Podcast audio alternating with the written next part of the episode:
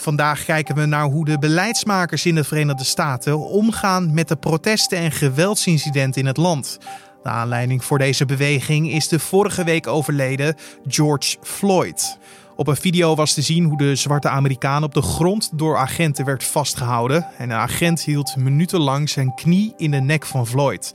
Die riep dat hij geen lucht kreeg. Uiteindelijk is hij door verstikking om het leven gekomen. Het gevolg is dat er nu al ruim een week protesten zijn over ongelijkheid en politiegeweld. Alleen dit gebeurt niet alleen vreedzaam. Hoe de president van de Verenigde Staten en andere politieke figuren omgaan met de geweldsincidenten bespreken we in deze Dit wordt het nieuws podcast. We weten eigenlijk niet zo goed wat nou precies de beker van president Trump is en wanneer die voor zijn gevoel vol zit en wanneer niet. Dat was buitenlandredacteur Matthijs Lelou. Met hem gaan we straks verder praten over dit onderwerp. Maar eerst kijken we kort naar het belangrijkste nieuws van nu. Mijn naam is Carne van der Brink. Het is vandaag dinsdag 2 juni en dit is de Dit wordt het nieuws middagpodcast. first. Minister Vert Grapperhaus van Justitie en Veiligheid heeft de burgemeester Femke Halsema laten weten dat hij begrip had voor haar besluit om de antidiscriminatiedemonstratie op de Dam niet te laten beëindigen. In het vraaguur in de Tweede Kamer zei dat hij na kort contact met de burgemeester is besloten om de anderhalve meter regel los te laten om de situatie niet te laten escaleren. Meerdere partijen in de Amsterdamse gemeenteraad hebben een spoeddebat aangevraagd voor het optreden van de burgemeester. Oppositiepartijen VVD en Forum voor Democratie zeggen met een motie van wantrouwen te komen. En andere partijen zitten met meerdere vragen over het optreden van burgemeester Halsema. Massa-uitsterving van diersoorten is niet alleen gaande, maar gaat ook steeds sneller. Dat blijkt uit een analyse van een internationaal wetenschappelijk team. De wetenschappers waarschuwen dat de wereld een kantelpunt nadert en dat dit volledig de schuld van de mens is. In een eeuw tijd zijn duizenden diersoorten verdwenen en het tempo van de uitsterving is verhoogd vanwege de groeiende bevolkingsaantallen en consumptie. Meer dan 500 soorten landdieren zullen binnen 20 jaar uitsterven. Ter vergelijking, hetzelfde aantal diersoorten stierf tijdens de vorige eeuw uit. Zonder vernietiging van de natuur door de mens zou het duizenden jaren duren voordat er zoveel soorten verdwijnen.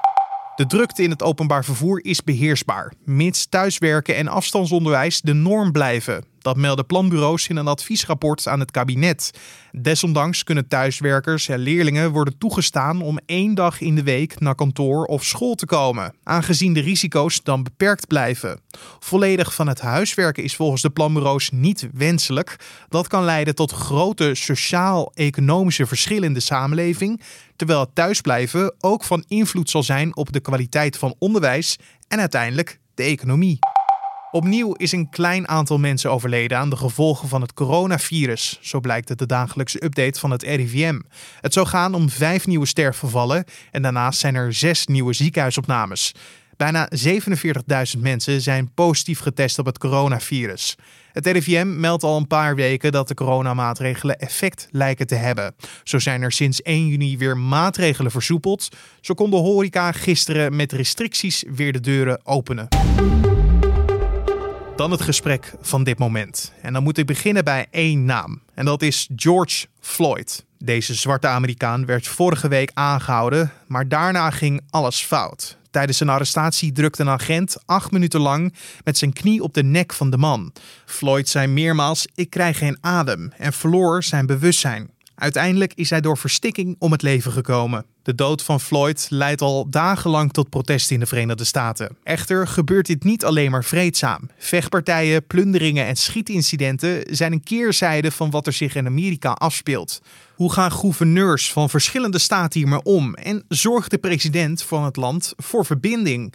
We gaan hierover praten met buitenlandredacteur Matthijs Lelou. Nou, doorgaans is het uh, gebruikelijk dat uh, protesten die uitlopen op gewelddadigheden, om maar even wat te noemen, dat die worden afgehandeld door de lokale autoriteiten.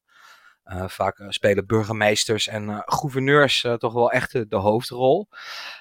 Het is wel gebruikelijk ook dat een president een beetje als, als verbinder optreedt. Hè? Als er zulke maatschappelijke onrust optreedt, dat de president dan als ja, symbool van de, de landelijke regering toch een beetje probeert om, om de rust weer terug te brengen. Ja, en als we kijken naar de invulling van de huidige president Donald Trump, ehm, ja, voor welke aanpak heeft hij gekozen?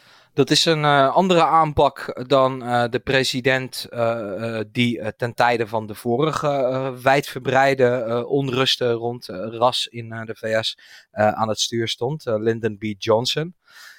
die liet uiteindelijk een parlementaire commissie aanstellen om te onderzoeken hoe, hoe, het nou eigenlijk stond met systematisch racisme in de Verenigde Staten. En die concludeerde dat er veel systematisch racisme was. Uh, Donald Trump, die uh, kiest anno 2020 uh, eh, voor een duidelijk andere aanpak. Hij zet zichzelf heel erg neer als de president van law and order. Hij richt zich dan ook vooral op het vandalisme en verschillende gewelddadigheden rond die protesten. Hij zet de demonstranten weg als schurken, als thugs. En uh, hij stelt dat de plaatselijke autoriteiten veel en veel harder zouden moeten optreden tegen deze demonstranten. Maar als we dan kijken naar hoe de president um, kijkt naar de dood van George Floyd en de huidige protesten, um, is zijn blik hierop van minuut 1 hetzelfde gebleven of is dat in de loop der tijd veranderd? Ja, die is niet uh, aanzienlijk uh, veranderd. Uh, Trump die heeft gezegd dat de, dood, de, de dood van Floyd dat die vreselijk was en dat dat niet had moeten gebeuren.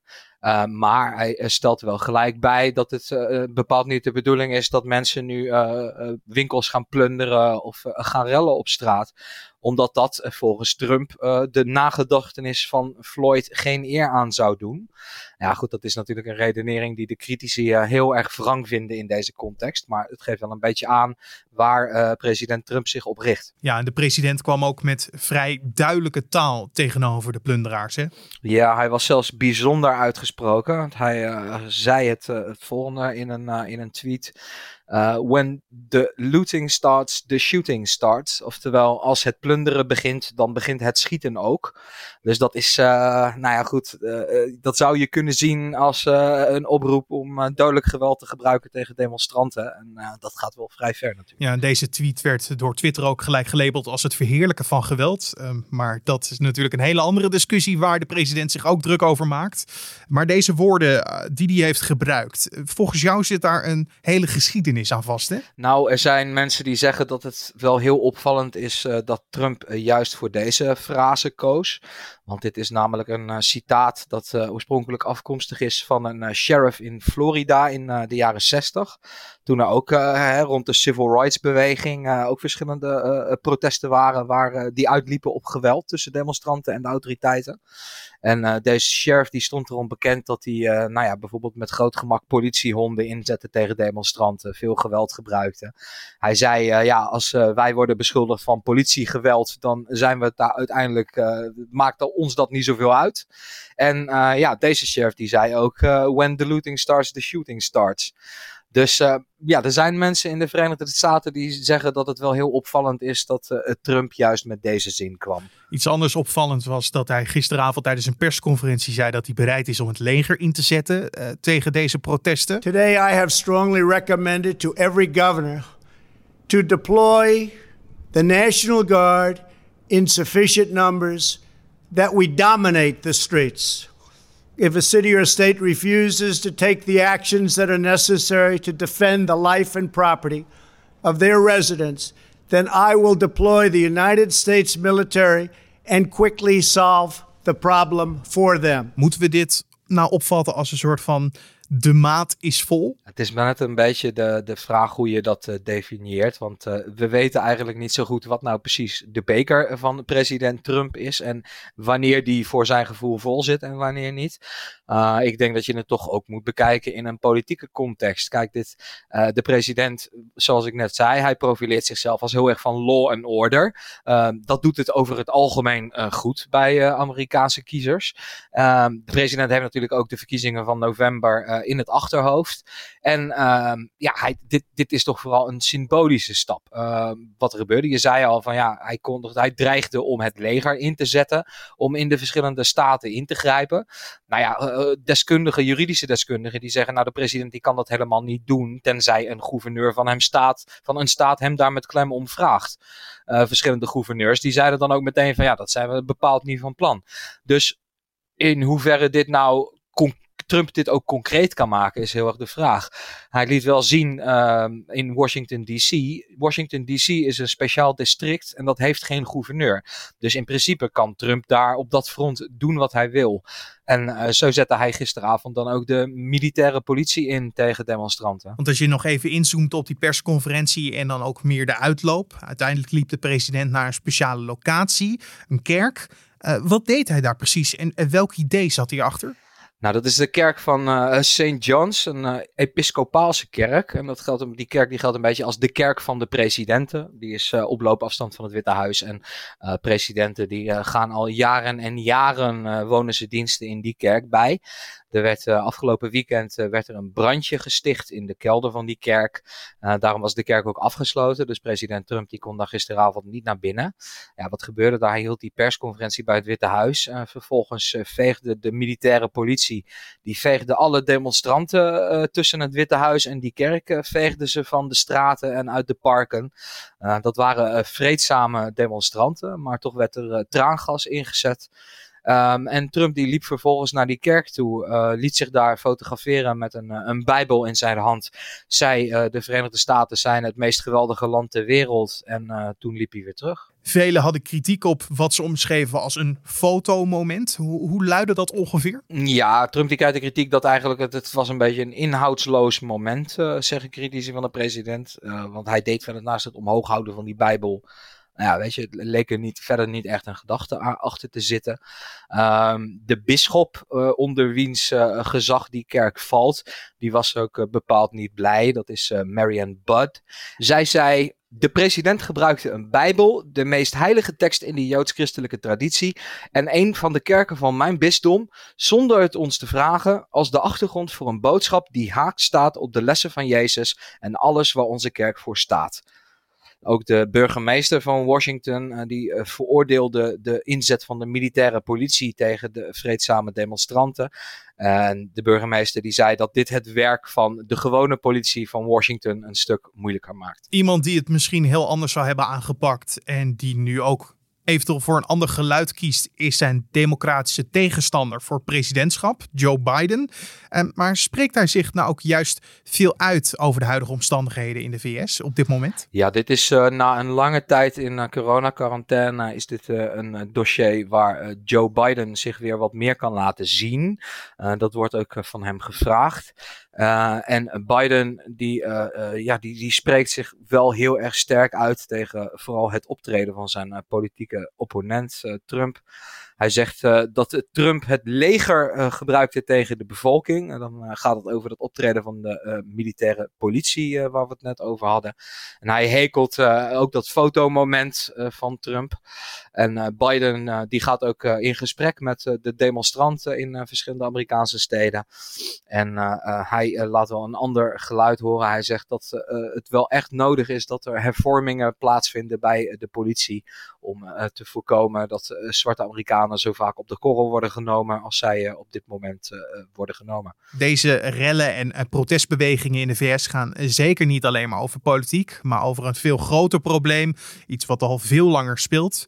Alleen als we kijken naar de ontwikkelingen van nu, zullen die ook gevolgen hebben voor de politiek? Want in november staan er presidentsverkiezingen op de agenda. Uh, zal dat nog een gevolg hebben voor in november? Ja, het is, blijft toch koffiedik kijken om een voorspelling te doen over um, welke invloed al deze dossiers gaan hebben op de verkiezingen in november. Kijk, aan de ene kant uh, zeggen critici dat de regering Trump zich niet heeft onderscheiden in de aanpak van die coronacrisis. En er wordt dan ook links en rechts voorspeld dat dat hem in het stemhokje wel eens zou kunnen opbreken. Uh, tegelijkertijd uh, hè, is er ook veel kritiek op het optreden van de president nu. Maar dan moet je dan ook de kanttekening bij plaatsen dat de gewone Amerikaan, als we ze even over één kan mogen scheren, in het verleden heeft laten zien niet echt gesteld te zijn op demonstraties waar ook vandalisme bij komt kijken. Dus het is maar net waar, waar de focus op komt te liggen in de komende weken. Over de aanpak van beide heren kan je natuurlijk discussiëren. Maar de familie van de omgekomen George Floyd is vrij duidelijk over met wie ze het meeste hebben. Ja, de broer van uh, George Floyd die kreeg tijdens een nieuwsuitzending uh, de vraag hoe hij zijn telefoongesprek met de president had gevonden. En uh, hij reageerde meteen: Oh, heb je het over president Biden? toen corrigeerde hij zichzelf en zei hij de vicepresident. En zei hij meteen dat hij met Biden een uitstekend gesprek had gehad. Dat hij toch zeker 10, 15 minuten met Biden heeft gesproken. Toen werd hem gevraagd naar zijn gesprek met president Trump. En hij zei, ja, op zich uh, liep dat gesprek wel goed, maar het duurde maar twee minuutjes. Dus hij leek daar niet, niet heel enthousiast over. You, you, spoke to the president on the phone this week. Talk to me about what he said to you. And, and were you able to share your pain with the president? President Biden, the vice president, I loved this conversation. He talked to me for like 10, 15 minutes. And I was trying to talk his ear off because he was talking to me constantly. Great conversation. But Trump, it lasted probably two minutes. Een groot deel van de autoriteiten reageren natuurlijk nu op deze protestbeweging en, en de incidenten die eraan vastzitten. Maar de eindverantwoordelijkheid ligt bij de gouverneurs en de burgemeesters. Uh, maar worden zij ook gesteund door de president? Uh, nou, niet direct. Uh, president Trump, zoals ik eerder al zei, die wil dat de gouverneurs veel en veel harder optreden.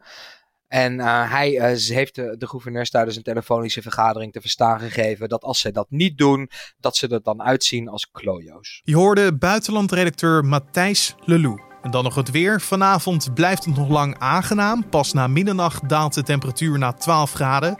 Morgen verdwijnt de zon vaak achter de wolken. Het blijft dan droog. Alleen in het oosten is er in de middag en avond een kleine kans op een bui of onweersbui. En met 18 tot 26 graden van west naar oost is het iets minder warm. En om af te sluiten gaan we nog even terug naar Amerika. Want een geldinzamelingsactie voor de nabestaanden van George Floyd heeft inmiddels al meer dan 8,6 miljoen dollar opgeleverd. Dat is omgerekend zo'n 7,7 miljoen euro. Dat is flink meer dan het streefbedrag. Dat was ongeveer 1,5 miljoen dollar. Floyds broer heeft de actie opgezet vanwege de kosten die de familie zal maken. Vanwege onder meer de begrafenis, rouwbegeleiding en rechtszaken. Ook wordt het geld gebruikt voor de zorg en toekomstige opleidingen van Floyds kinderen. En dit was dan de Dit wordt het nieuws podcast voor deze dinsdagmiddag 2 juni. Jij helpt de podcast altijd door feedback of een vraag door te sturen naar ons mailadres. En die luidt podcast.nu.nl. Ons mailadres zal ik ook in de beschrijving van deze podcast plaatsen. En je kan natuurlijk altijd een recensie achterlaten bij Apple Podcast.